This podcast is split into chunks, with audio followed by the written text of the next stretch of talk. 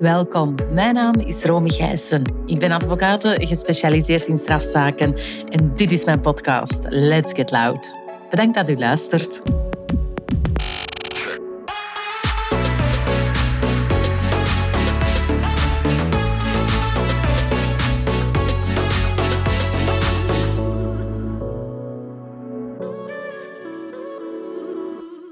Deze aflevering ga ik in gesprek met Inne van Wijmeers. Zij zal zich uiteraard zelf voorstellen, maar even zeer kort. Zij is procureur-generaal bij het arrondissement Halle-Vilvoorde, maar werd onlangs uh, gemandateerd voor de functie van drugscommissaris.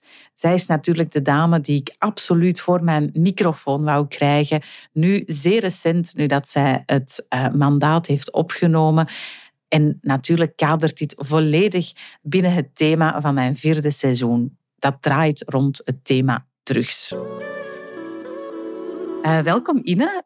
Dank Hartelijk dank om deel te nemen aan mijn podcast. Heel fijn. Uh, misschien voor mijn luisteraars die u niet kennen, misschien moet u zich kort gewoon eventjes voorstellen wat dat u doet uh, professioneel binnen dat juridisch kader. U heeft al een hele lange loop gekend, dus... Uh, wel wat watertjes doorzwommen. Uh, ja. Ik ben Ine um, uit Overijssel en uh, ik ben jurist van opleiding. En na een uh, passage via de advocatuur Bali Brussel en ook burgermedewerker van de politiezone Brussel-Hoofdstad Elsene in de magistratuur terechtgekomen.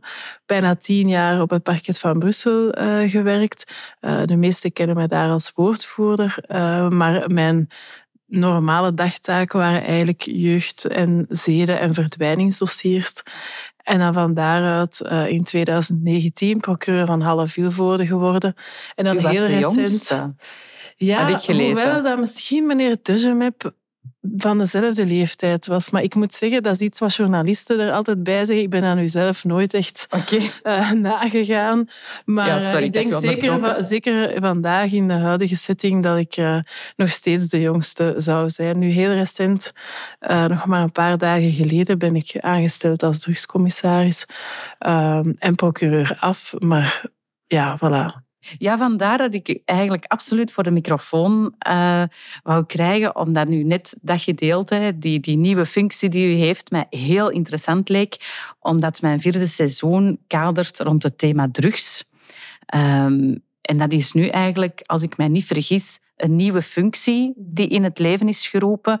Nu net om uh, die drugscriminaliteit aan te pakken, ja, daar waar ik als procureur um, een heel concreet beleid uh, uitstippelde over ja, wat gaan we doen met mensen, minderjarigen en meerderjarigen, die ofwel drugs gebruiken ofwel mee drugs dealen of uh, ja, alles wat de georganiseerde criminaliteit is, is de rol van de drugscommissaris meer beleidsmatig om te gaan kijken, ja, op het terrein zijn er heel veel initiatieven, heel veel goed werkende initiatieven, maar hoe kunnen we zorgen dat de goede praktijken algemeen uitgerold worden en welke beleid beleidssuggesties kunnen wij doen, zodanig dat wie dat op het terrein in de concrete dossiers werkt, op een nog betere en doeltreffende manier die dossiers kan draaien. Oké. Ja, interessant. En hoe gaat uw functie er juist uitzien? Hè? Want iemand natuurlijk niet in de juridische wereld stelt zich daar vragen bij.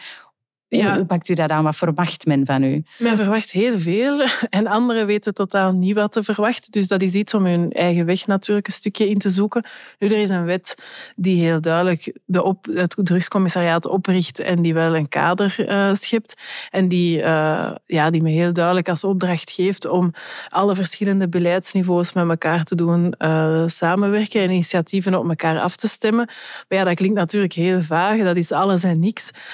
dus wat dat de bedoeling is dat ik heel concreet ga kijken op terrein bij de partners die actief zijn in het bestrijden van drugscriminaliteit. Van kijk, wat zijn nu de zaken, de obstakels waar dat je op botst, dat als ik die zou weggewerkt krijgen, uw werk gewoon nog beter en efficiënter uh, maakt. Dus het is echt wel de bedoeling dat ik zowel op vlak van, van de vraagzijde, dus preventie, de gebruikers, als uh, ja, de, de, de, organisaties die de drugs hier aanbieden, um, ja, dat ik daar meer aan de kar ga trekken om die strijd nog efficiënter te, te voeren.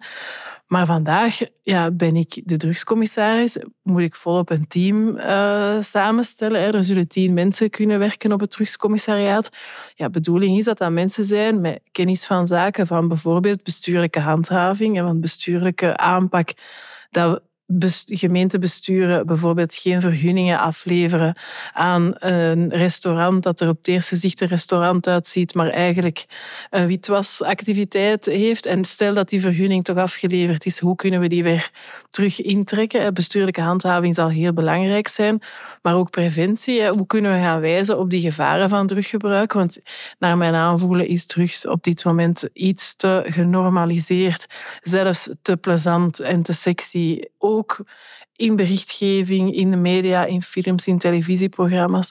Hoe kunnen we die preventie en anderzijds ook, ja, we zien heel wat criminelen die ook uh, een, een verslavingsproblematiek uh, hebben. Of mensen die door, waar dat de politie en de parketten heel veel uh, energie aan verliezen en capaciteit, omdat die in het crimineel circuit komen, omdat ze volledig de pedalen kwijt zijn, omdat ze psychotisch zijn en dat aan die psychoses een verslavingsproblematiek aan vooraf gaat. Dus alles hangt echt wel een beetje aan alles. En dat is ook de reden waarom dat zowel volksgezondheid als financiën voor het luik douane dan, ehm, als binnenlandse zaken, als justitie met vier het drugscommissariaat financieren. Omdat het ook net die vier vlakken uh, afdekt. Ja, dat is echt wel heel wat, hè?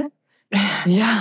Ja, maar het zal zaak zijn om die enorme uitdaging in stukjes te, te kappen en er heel concrete uh, projecten uit te halen waar we dan op korte termijn, middellange en lange termijn resultaten kunnen boeken. Want hoe, hoe lang uh, is uw mandaat? Heeft u daar zicht op? Mijn mandaat is vijf jaar, nog eens verlengbaar met vijf jaar. Oké, dus dan dus, zou u wel iets kunnen bewerkstelligen. Ja, in eerste instantie had men twee jaar voor en dan ja, is men wel snel tot de conclusie gekomen dat dat veel te kort is. Allee, als iets op twee jaar opgelost was, tussen aanhalingstekens, ja, dan was die oplossing al lang uit de lucht komen gevallen. Het is een supercomplex probleem dat inderdaad heel breed en heel wijd vertakt is. Daar is dan natuurlijk ook een complexe oplossing voor en geen eenvoudige oplossing. Eh, naar mijn aanvoelen is het, is het drugsprobleem echt een soort octopus met heel veel armen.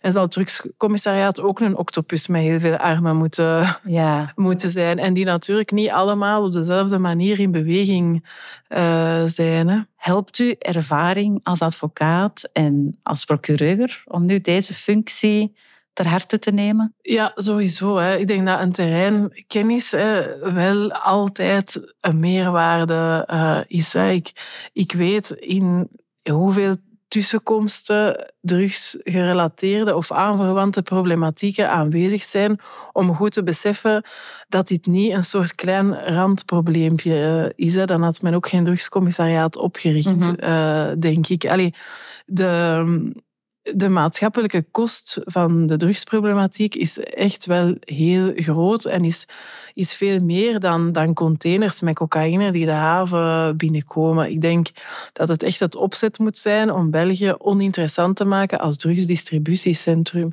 Want vandaag zijn wij een soort logistieke hub voor, uh, voor allerlei drugs. En ik hoop dat binnen een paar jaar, als criminele organisaties aan België denken, dat ze dan een diepe zucht uh, slaken. En om dat oninteressant te maken dan, um, heeft dat ook zicht op, op, op uh, de bestraffing uiteindelijk? Denkt u dat dat ook belangrijk is? Dat dat daar ook... dat men denkt van... Ja, als procureur heb ik altijd geprobeerd om te starten met een heel duidelijk beleid voor minderjarigen. Als minderjarigen een eerste feit plegen, hoe banaal dat, dat misschien ook klinkt, moet er een reactie komen vanuit politie en justitie. En het nieuwe jeugddelinquentiedecreet heeft de parketten echt wel meer bevoegdheden uh, gegeven. En met de parketcriminologen, een functie waarvan veel mensen ook het bestaan niet afweten, zijn wij echt gaan kijken, oké, wat zijn die nieuwe bevoegdheden en hoe kunnen wij dat onder meer op vlak van drugs en heel vaak op vlak van drugs echt gaan inzetten. En dat bij sommige minderjarigen zal dat betekenen dat wij die minderjarigen en de ouders een brief schrijven. Maar dat zijn dan de minderjarigen en hun gezin dat totaal ongekend zijn en waarvan dat we denken als er een brief van een officiële instantie komt, zal dat toch wel indruk maken van je bent op onze radar. Andere minderjarigen zullen we elke woensdag namiddag zijn er convocaties op het parket van Halle-Vilvoorde.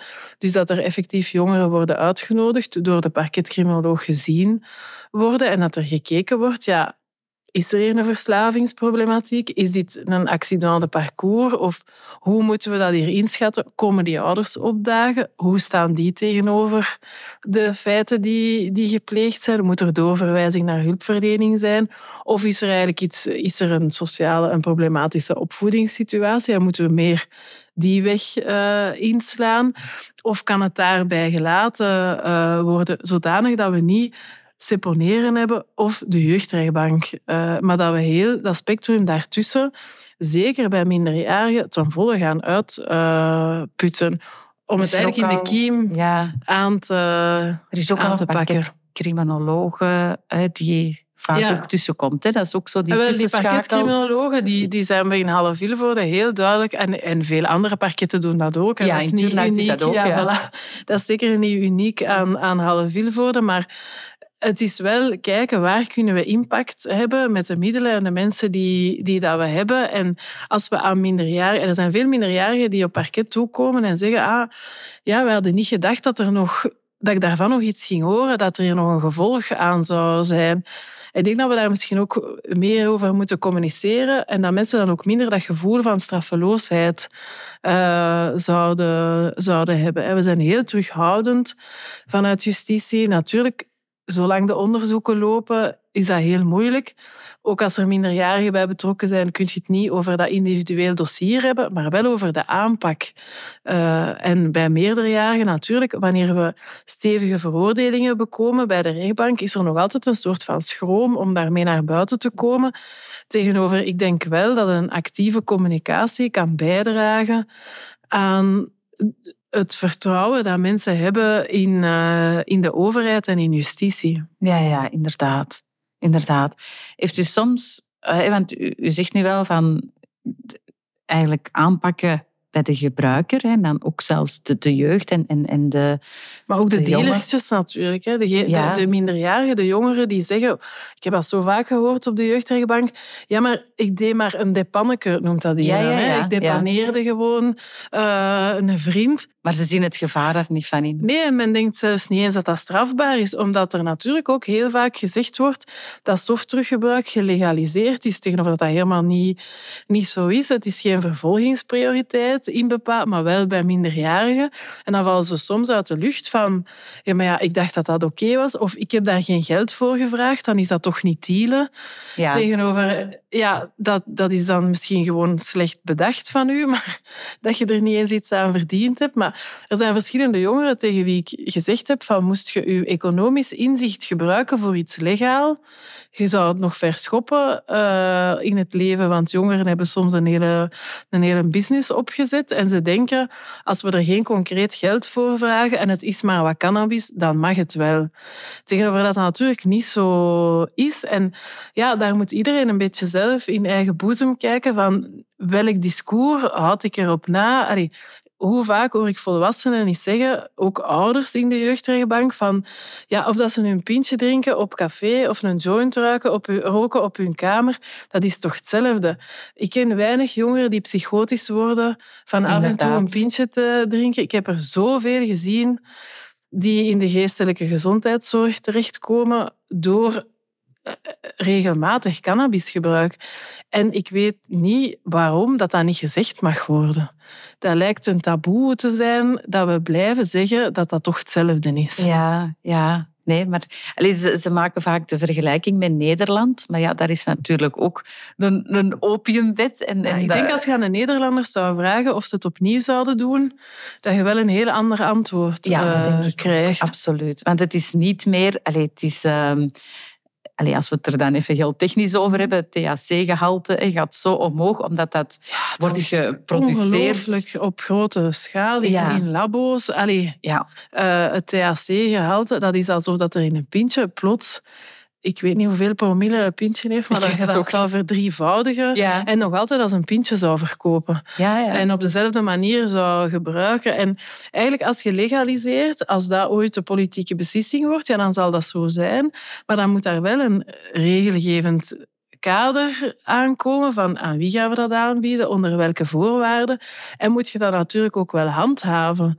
Want in, in New York sprak ik met iemand die zei van ja, hier uh, mocht je om medicina, je mocht je medicamenteus uh, cannabis gebruiken. Ik zeg, ah ja, en dan heb je een, een medische kaart nodig, dat je dan nodig, zo'n pasje, dat je dan nodig hebt. Ah ja, maar je moet gewoon een online consult met een willekeurige arts doen en na tien minuutjes krijg je dan je pasje uh, opgestuurd. En dat wordt totaal niet gecontroleerd. Ja, dan zit je zelf iets aan het wijsmaken. En bovendien, ik ben helemaal niet zeker dat het criminele milieu zin heeft in een regularisering van hun markt. Hè. De, degenen die vandaag grof geld verdienen aan drughandel, die gaan niet morgen een pand huren, belastingen betalen, een boekhouding neerleggen, THC-gehalte laten controleren. Allee, zeg je dat door legalisering en regularisering het drugsprobleem en de war on drugs zou weg zijn, is gewoon onzin. Mhm. Ehm, dat klopt. Want als u dan als, als terugcommissaris dan ook het, het gaat uitbreiden en, en gaat kijken naar uh, die, die echte bendes die dat daar grof geld mee, mee verdienen, puur uh, winstbejag nastreven. Is, als u dat wilt aanpakken, is dat niet een beetje dweilen met de kraan open? Maar je moet het gewoon bekijken. Sigaretten zijn gelegaliseerd en geregulariseerd. Je moet eens vragen aan de douane hoeveel sigaretten op de zwarte markt nog steeds uh, pakken. En je moet die zwarte markt je moet enorm handhaven of die concurreert uw witte markt gewoon kapot. Hè. Uh, en ja, dat is gewoon je moet klaar zijn als je de beslissing neemt om te legaliseren en te regulariseren. Ik ga daar niet intussen komen, maar je moet weten wat de consequenties zijn. En je gaat ook nog altijd met een zwarte markt uh, zitten. En we zullen dan misschien collectief een illusie armer zijn dat het iets geholpen uh, heeft. Allee. Maar bo, dat, is, daar zal, dat zal een politieke beslissing zijn. Hè. Ik, uh, ik hoor dat men in Duitsland richting regularisering ja, gaat. Ja, maar ik denk ook dat dat niet wijs is om dat niet op Europees niveau uh, te gaan doen. Allee. Dat het uniform zou zijn ja. voor al de lidstaten. Allee, dat... Mij lijkt het logisch dat je dat... Ja. Allee. En je moet er ook... Allee, als procureur heb ik toch heel veel de uitwassen gezien van waar druggebruik toe kan leiden. Veel meer. Dat, gaat, dat is niet beperkt tot marginaal milieu. Mensen denken altijd dat het ver van hun bedshow is, maar dat het aantal ja, mensen, 50, 60-jarigen, die met jongeren nog thuis zitten van 20, 25, waar dat geen land mee, mee te bezeilen valt, die familiale drama's veroorzaken, waar dat mensen soms beschaamd over uh, zijn, maar die op den duur echt niet meer leefbaar zijn. Ja, en dat we dan zien dat die dubbele diagnose van enerzijds drugverslaafd en anderzijds... Uh, ja, mentale problemen, dat daar bijna geen, geen oplossingen voor zijn. Want in de reguliere psychiatrische hulpverlening begrijp ik dat men zegt, ja, de, er is een verslavingsproblematiek aan de, aan de basis, dus die moet eerst opgelost worden voordat wij therapie kunnen opstarten. En bij de, de verslavingsproblematiek zeggen ze, ja, wij kunnen niet aan afkikken beginnen, zolang dat die psychotisch zijn. Mhm. Dat is heel kort door de bocht. ik ben ook geen arts.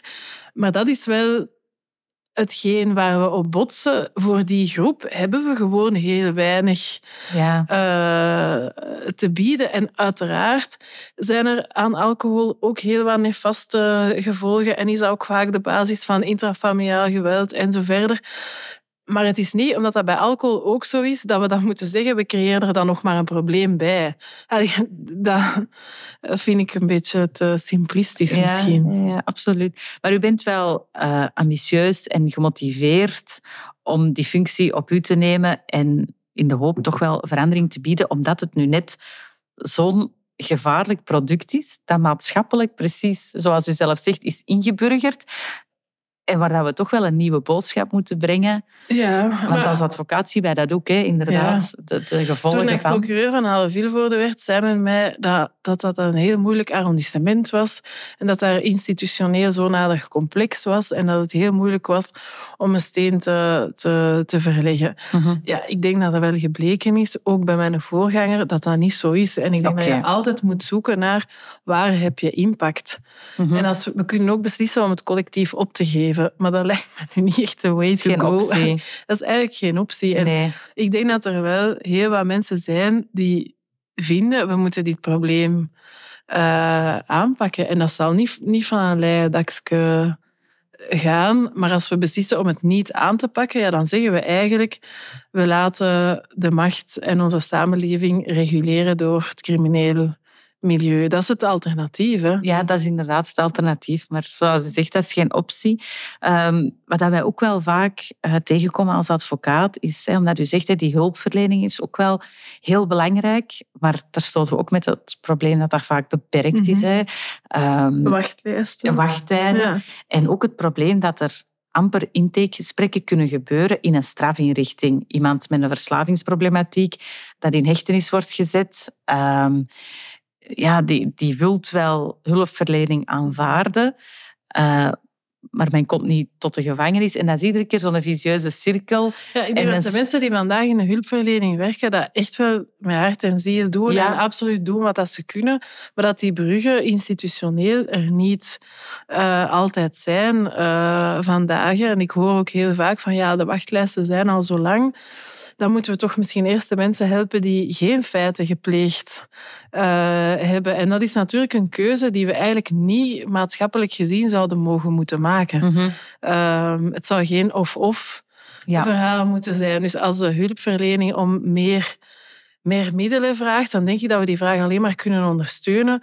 Omdat als het daar goed werkt, ja, dan, dan gaat, gaat de politie minder tussenkomsten hebben, gaat de, gaan de parketten minder processen verbaal te verwerken hebben en allee, gaan we ons allemaal meer op onze kerntaken kunnen focussen. En ik denk hulpverlening en onderwijs zijn zo cruciaal in dat stukje. eh, eh, we hebben het daar nog niet over de niet begeleide minderjarigen eh, gehad, maar ja, als er zo weinig plek is in onderwijs, allee, zo weinig ja, mogelijkheden om met die jongeren iets te doen, ja, dan staan we eigenlijk te kijken op een probleem dat alleen maar groter eh, wordt. Hè.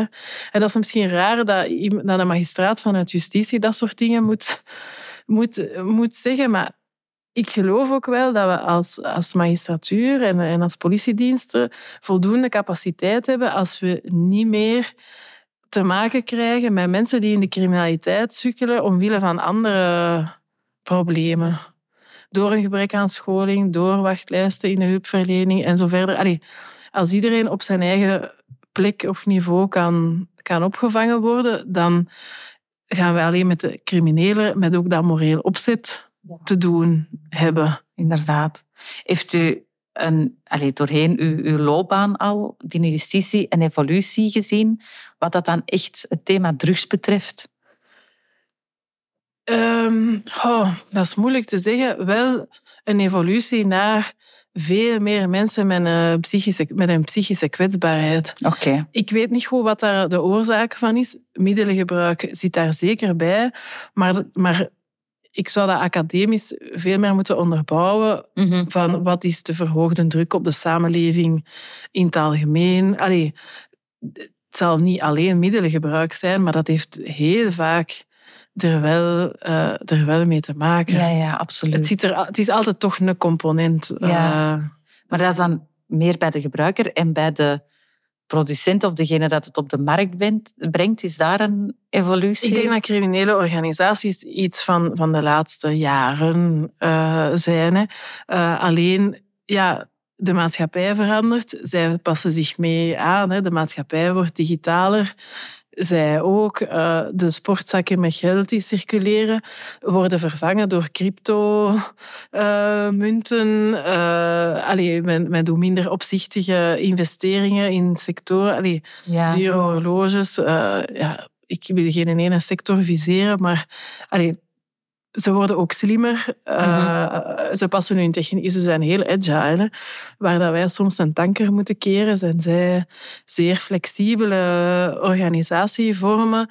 En uh, ja, ik, waar dat we wel over verbaasd zijn, van de mate waarin het voorkomt, is toch wel hoe hard de infiltratie in de legale wereld uh, is. Dat is misschien ook iets wat dat altijd al geweest is. Dat is altijd moeilijk. Is het omdat we het nu detecteren dat het nieuw is, of omdat we het gewoon vroeger niet zagen? Oké. Okay. Dan moet je... Dat is zoals met die cijfers cocaïne die in beslag genomen worden hoe meer dat we in beslag nemen, wil dat zeggen dat het probleem groter wordt of dat ons dark number verkleint dat, ja, je weet nooit wat dat je niet vangt, natuurlijk. Ja, ja, dat is waar. Maar dat is, dat is dan ja, allee, toch wel een evolutie, zeker te noemen. Dat het altijd maar groter. Het gaat ook over hogere winstmarges, maar toch ook wel meer agressie. Hè? Allee, dat is iets dat wij in het Antwerpse wel zien. Meer eh, zichtbare uh, agressie. Daar wordt ook meer over gecommuniceerd.